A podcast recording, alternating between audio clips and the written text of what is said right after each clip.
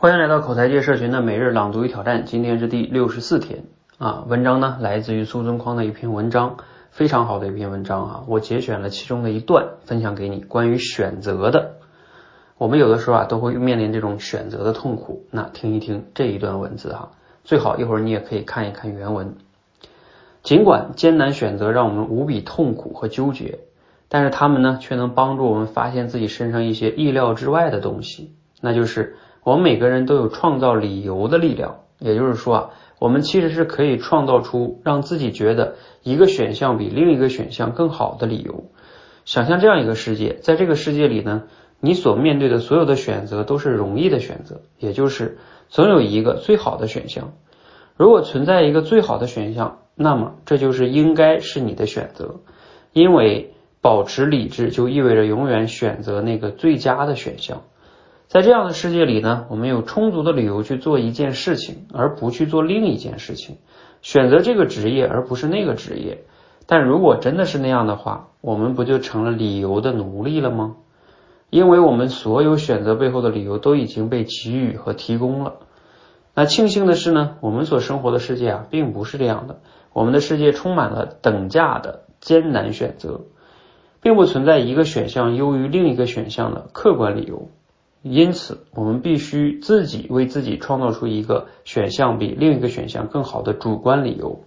从这个角度上来说呢，那些面对艰难选择的时刻，正是我们练习为自己创造理由、练习把自己变成一个更倾向于某一个选项的那类人的最佳时刻。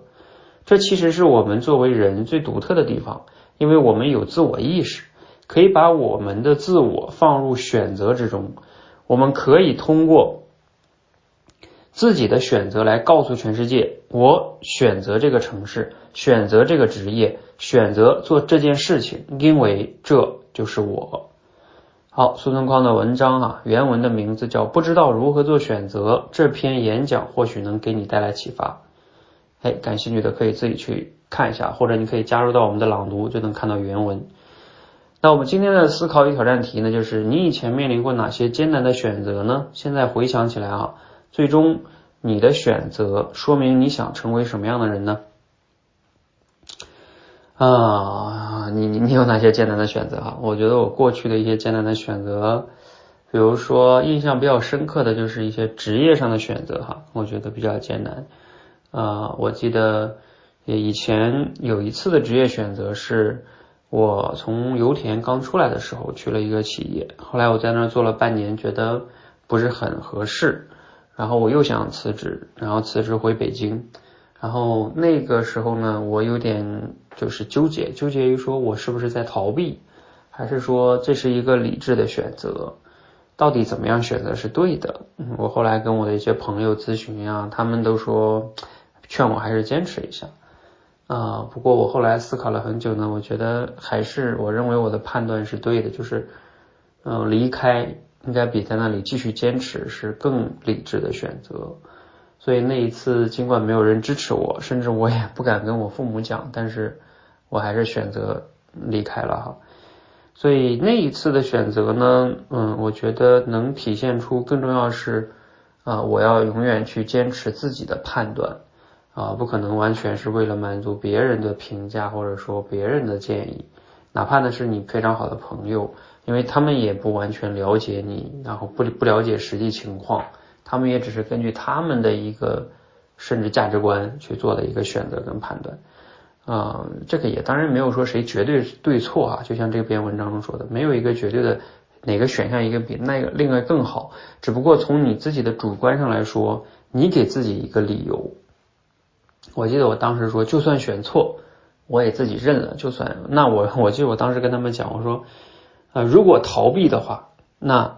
如果是我就是选择这次是因为逃避的话，那逃避这个问题呢，我下次可能还会想逃，对不对？那逃避的问题我下次再解决。我记得我当时就这么跟他们讲的。所以，啊，我说这次就是我认为它是选项比逃避更重要，所以我我坚持啊。啊，我我觉得事后证明呢，我那次选择还是对的，因为我下一份工作呢就做的比较好了，啊，就是销售业绩非常好，然后我选择了一个 to C 类的销售嘛，啊，就是销售业绩就变得很好了。嗯，类似于这样的选择，其实也还还有一些很多的哈，因为我过去的职业生涯的选择，我换了十来份工作哈，所以每一次呢，我都要面对这样的拷问，对自己的拷问哈。